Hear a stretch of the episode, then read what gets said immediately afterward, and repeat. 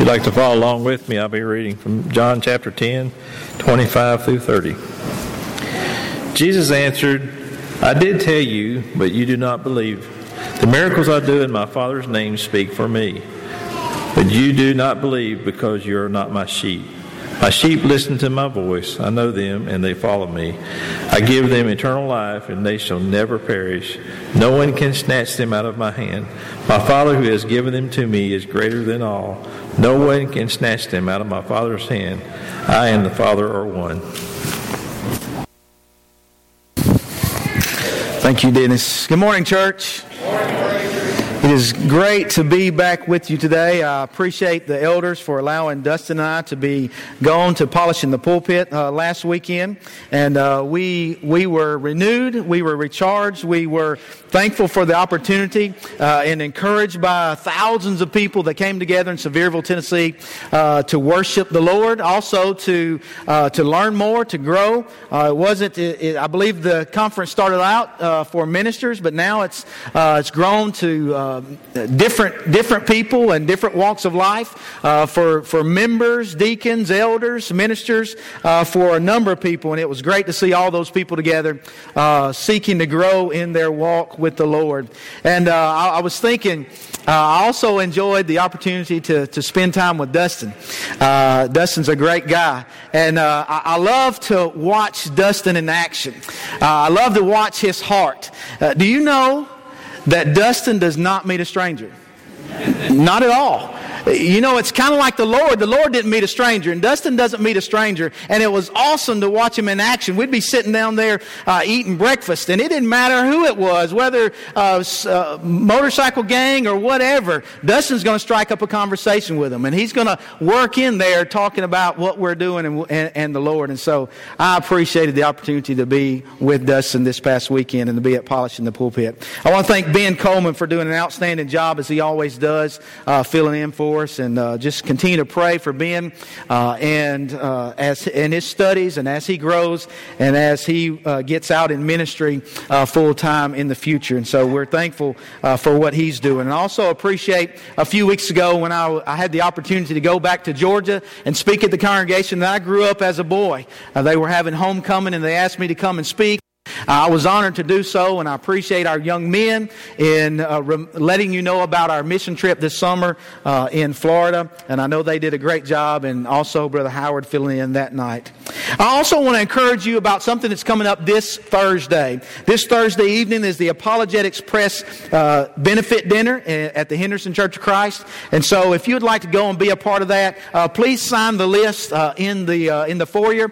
we'll be going up there, and we need to let them know uh, how many will be going. And so, if you'd like to be a part of that, you will be blessed. The food will be good, uh, and the speaker I know will be good as well. And so, I want to encourage you to be a part of that. Turn your Bibles, if you will, to the book of John, chapter 10.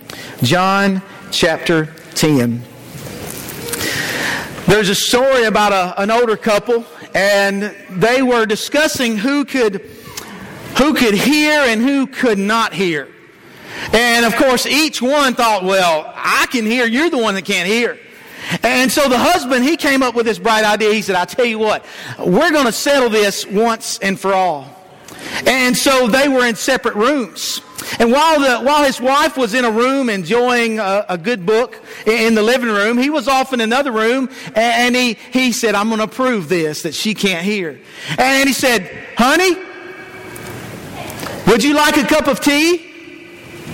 There was no response. And so he decided to go to another room a little bit closer and he said, Honey, would you like a cup of tea?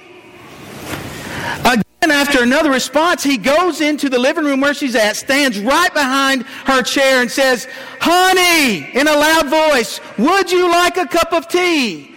And she looks at him in the most annoyed look on her face and she said, For the third time, yes. Some of you will get that on the way home.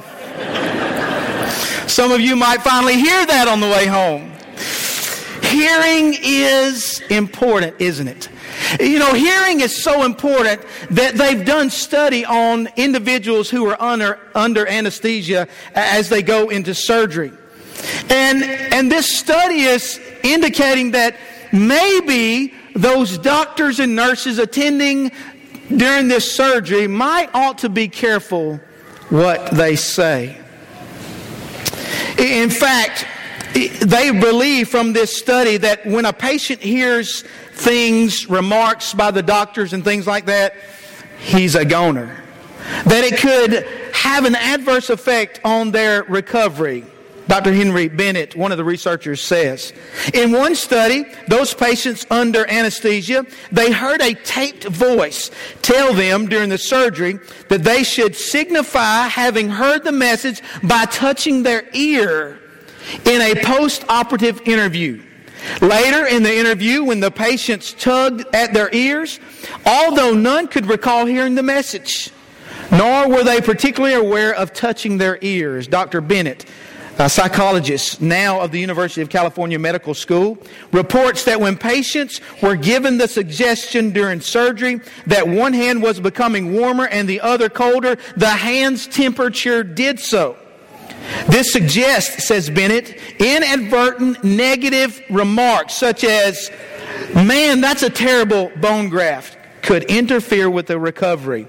You see, under anesthesia, he says, patients may be more vulnerable to upsetting remarks than uh, that they might hear because their normal coping techniques aren't available since they are drugged. Hearing is important, isn't it? Hearing is important physically, and hearing is important spiritually.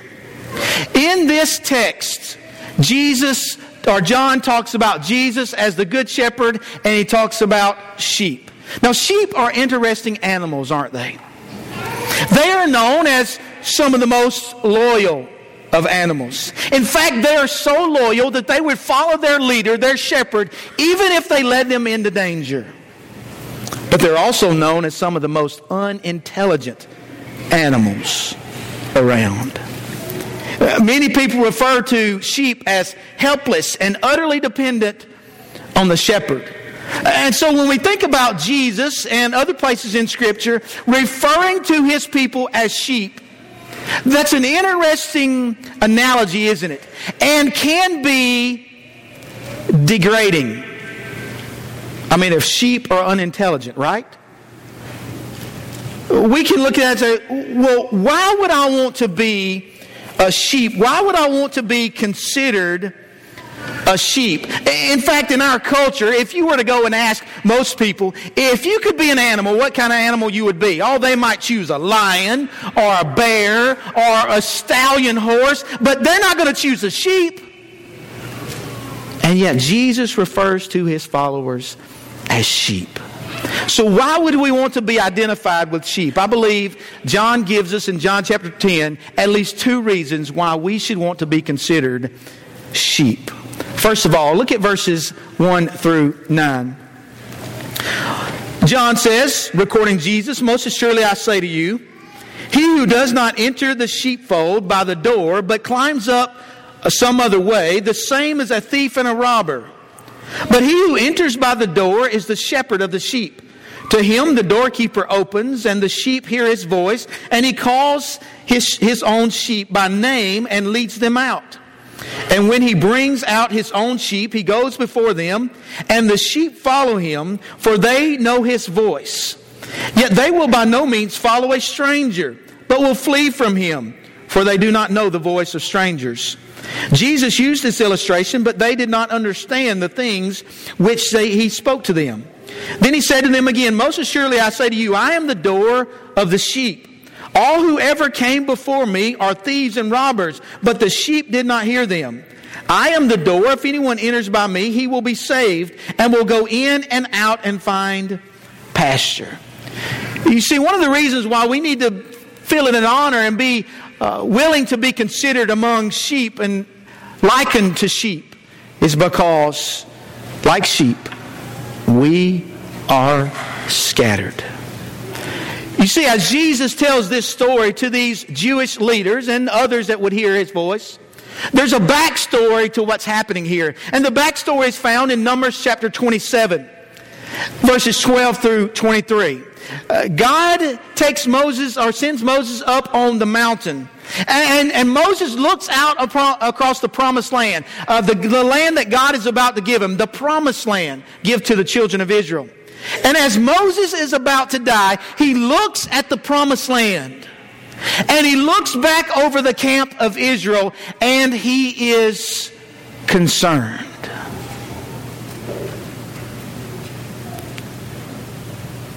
He's worried. He's worried and concerned about leadership.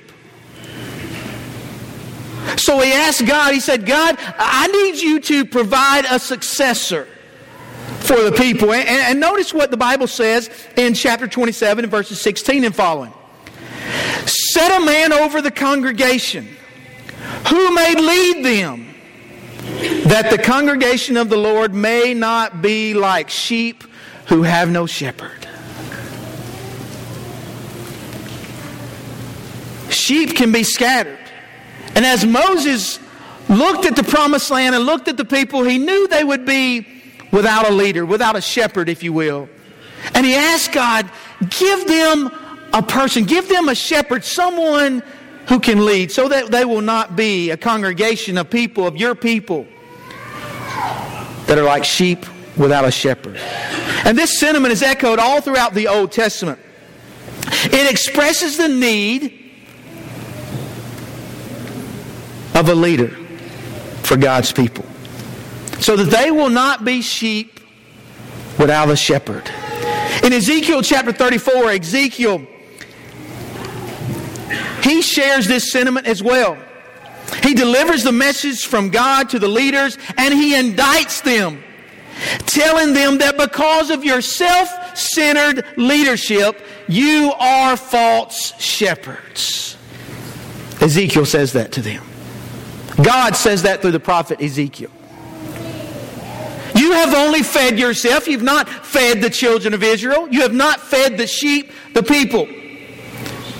And God sends word to those leaders and says, because of your self centeredness, you are false shepherds. You have not led God's people to true nourishment. And here in John chapter 10, John echoes through the words of Jesus this same thought and language, indicting the leaders of the children of Israel for the exact same thing. Remember in John chapter 9 when the man was born blind? Do you remember what the Jewish leaders did to that man who had been born blind and been healed? When they asked him, Who healed you? And he said, Jesus. They cast him out of the synagogue.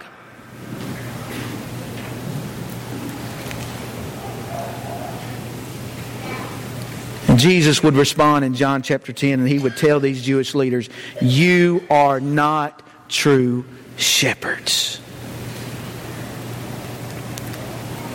Jesus would use words like you're not true shepherds. In fact, you are like thieves and robbers. You are robbing from the sheepfold of God. The underlying point that Jesus is trying to make is that they're in a leadership crisis. And folks, we need leaders. People need leaders. People need leadership. Now, don't misunderstand what I'm trying to say and what this lesson is trying to say. This is not an indictment on the leadership here at Savannah Church of Christ. This is us realizing the need for the true shepherd, the good shepherd, Jesus Christ. You see, without Jesus, without the Good Shepherd, we can be scattered. And you see, when we're scattered, we're vulnerable. When we're scattered without help, we do not know where life is. Without help, we cannot find true, lasting nourishment for life and for spirituality. It's interesting that in the book of John, John opens the view of humanity. You remember in John chapter 3, Nicodemus comes to, to Jesus. Nicodemus, he is of elite education. He is of spotless lineage. But Jesus reminds him, Nicodemus, that's not enough. You need a new birth. You need a new source of life. It's not within yourself. That's not true life. That's being scattered. John chapter 4, the Samaritan woman, someone on the opposite end of the spectrum from the Jewish people, an outcast by the Jewish people. An outcast, evidently, in her own nation because she came to that well alone because of her, embarrassment.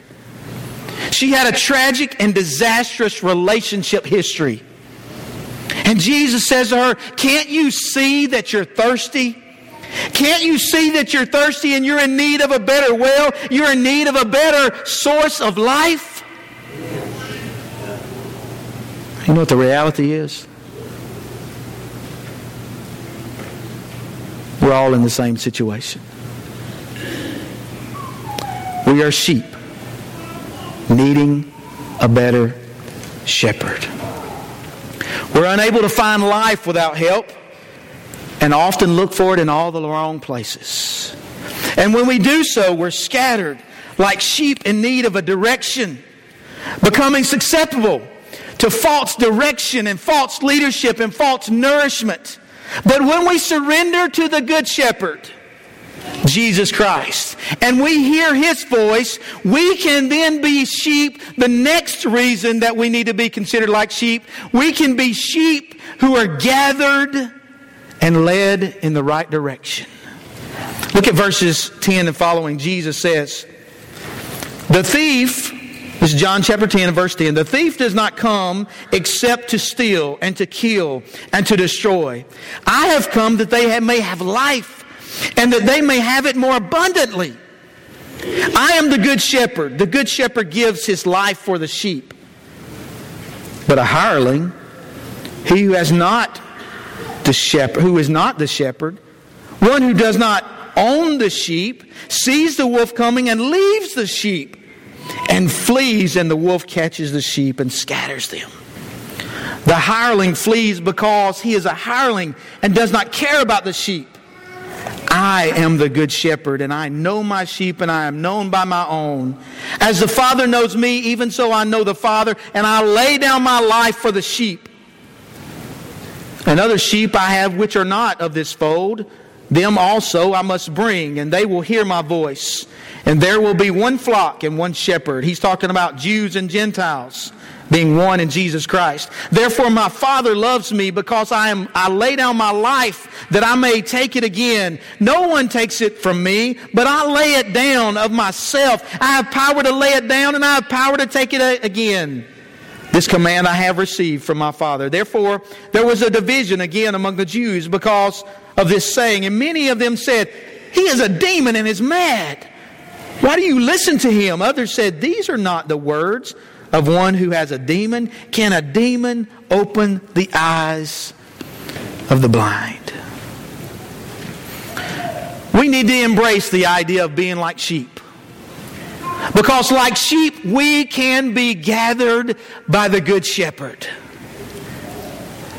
We can be gathered because there is a shepherd. His name is Jesus.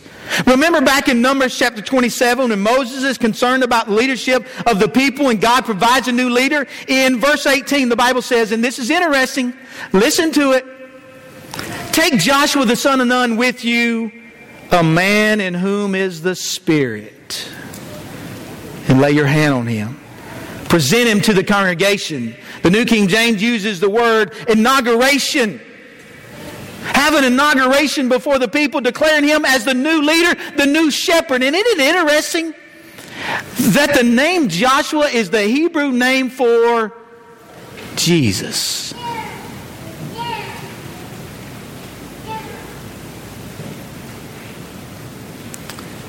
Ezekiel 34, God reveals to the leaders of Israel that they would no longer lead his sheep and his people, that he would now seek out the sheep. He would feed the sheep and lead the sheep. And it's a promise that he keeps in Jesus Christ. A better shepherd and a better leader than even Joshua of the Old Testament. Jesus says, Because I am your shepherd, you are known and you know me. You are called by name. And we'll look over at the end of John chapter uh, 20 in a minute, the end of John, of one of those cases. You are, no, you are called by name and recognize my voice as the good shepherd. Because Jesus is our shepherd, He cares for our church family. And He wants us to listen to Him and follow Him and be gathered by Him. Because He is our shepherd, He cares about us individually. He cares about where you're at. He cares about your pain. He cares about your struggles because He wants to gather you together.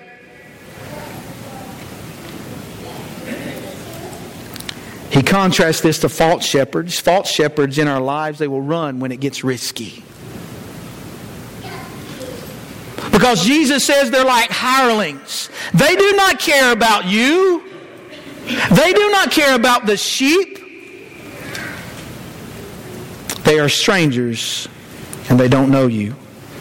The false shepherds in our lives, Jesus says, are thieves who only come to steal, to kill, and to destroy.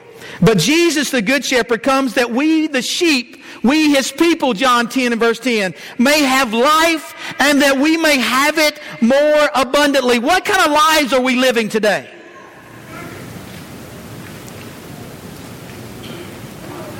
What kind of lives are we living in our families? What kind of lives are we living in our workplaces, in our schools? What kind of lives are we living in our church family?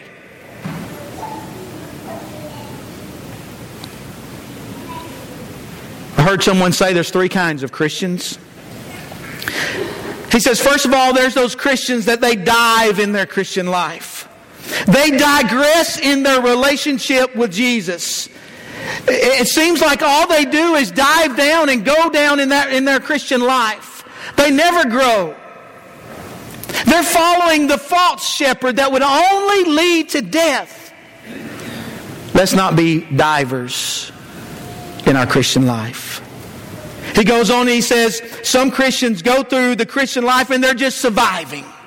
They're just survivors. These are the people that are just hanging on for dear life. These are the people that are not growing and not stretching in their Christian life. They are just hanging on and just waiting for the return of the Lord.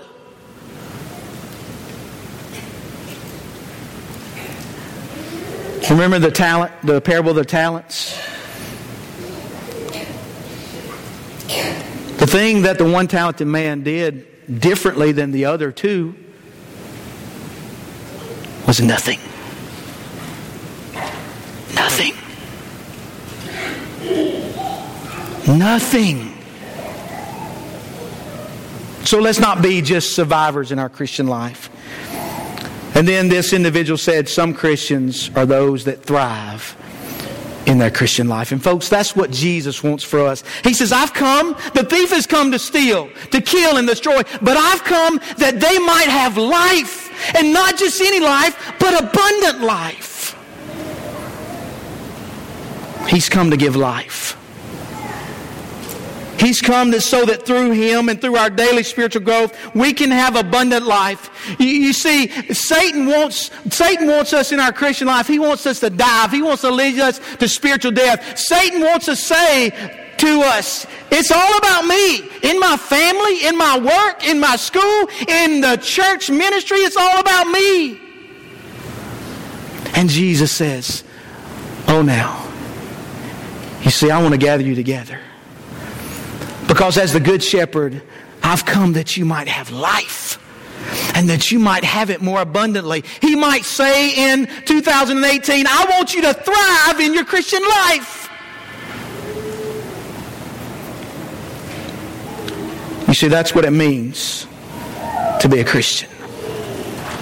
That's what it means to live the Christian life. And folks, I stand here today and I tell you, that's a challenge for me and for you. To not dive in our spiritual life, to not just survive in our spiritual life, but to thrive. And you see, when we thrive, what do people, what do other sheep that are scattered take notice of? I want to thrive like that person. I want to thrive like that sheep, and I want to be in that sheepfold. Are there areas of our life today that we want to be thriving in? Do we have relationships that we would like to be thriving? Well, that happens when we turn to the Good Shepherd and we surrender to the Good Shepherd and we're gathered by the Good Shepherd and we hear His voice. When we seek to please Him in all areas of our life, let's realize that life, my family, my work, at school, in the ministry of the church, it's not about me but it's about the Good Shepherd. Do we want to thrive in our Christian life? Then we need to realize that we need to commit to getting out of our comfort zone and working and planning on ways that we can thrive in our Christian lives and in our families, in our workplaces, in our schools, in our community, and in our church family. You see, God wants us thriving, not diving and not surviving.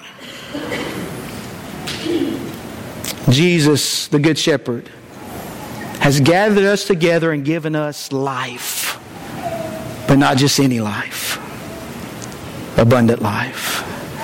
Turn your Bibles, if you will, to the book of John, chapter 20.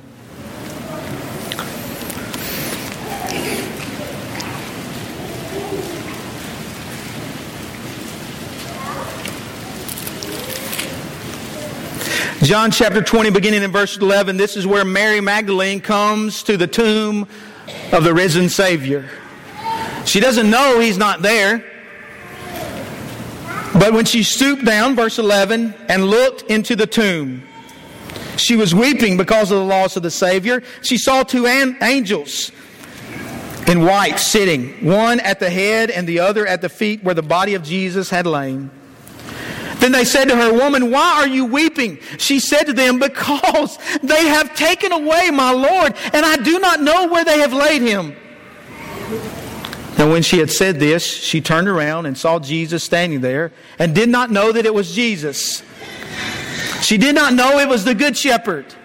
And Jesus said to her, Woman, why are you weeping? Whom are you seeking? She supposes him, supposing him to be the gardener, said to him, Sir, if you have carried him away, tell me, tell me where you have laid him, and I will take him away. And Jesus said to her, Mary.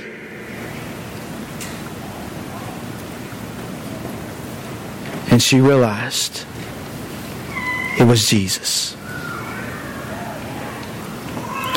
Her teacher, her Savior, the Messiah, the Son of God, the Good Shepherd. And Jesus says, You are known by the shepherd. And he calls them by name.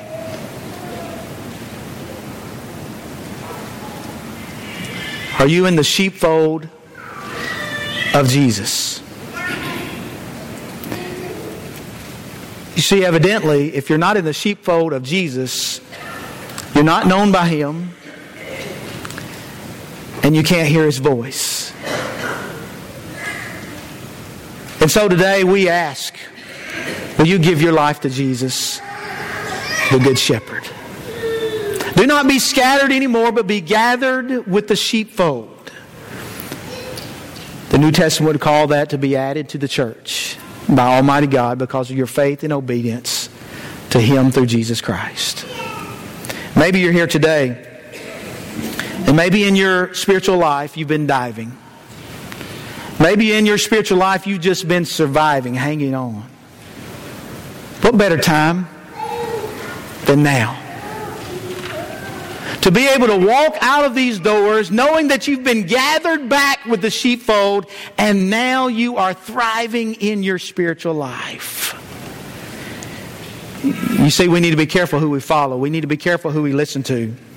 Because there's a lot of people who would pull us away and want us to follow them. There's government leaders. There's advertisers and sports figures. There's leading voices in academics and arts. There are many possibilities and many people trying to pull us away and lead us. But Jesus would say, those people that would lead you separate and apart from me are thieves and robbers. Maybe it is today. You realize that maybe you need to make a rededication of your life. A return to your first love, the Bible would say, in Jesus. You know what I love about this church and about the Lord's church in general? Is that when people walk down these aisles, you can do so not worried about being judged. You can do so because all of us are broken and all of us are in need of Jesus. And we want to surround you, we want to hug you, we want to love you and say, We're here to help you. We're here to pray with you. We're here to help us all to hear the Good Shepherd. As together we stand and sing.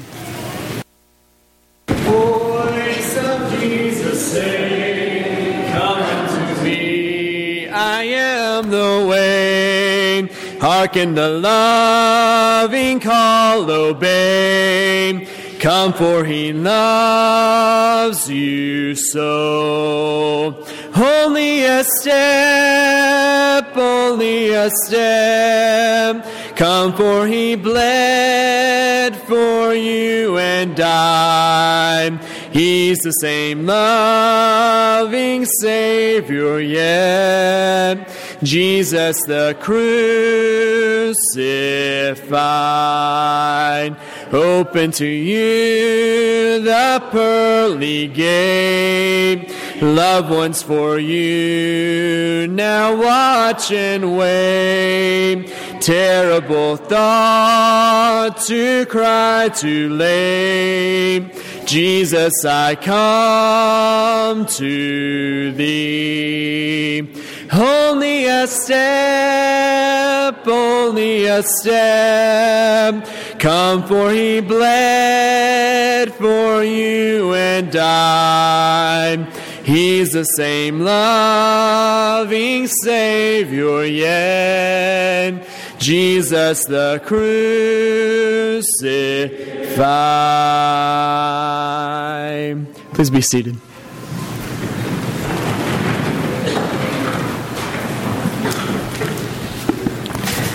You need a book, we'll sing number 71. Number 71. As the deer pants for the water, so my soul longs after you. You alone are my heart's desire, and I long to worship you.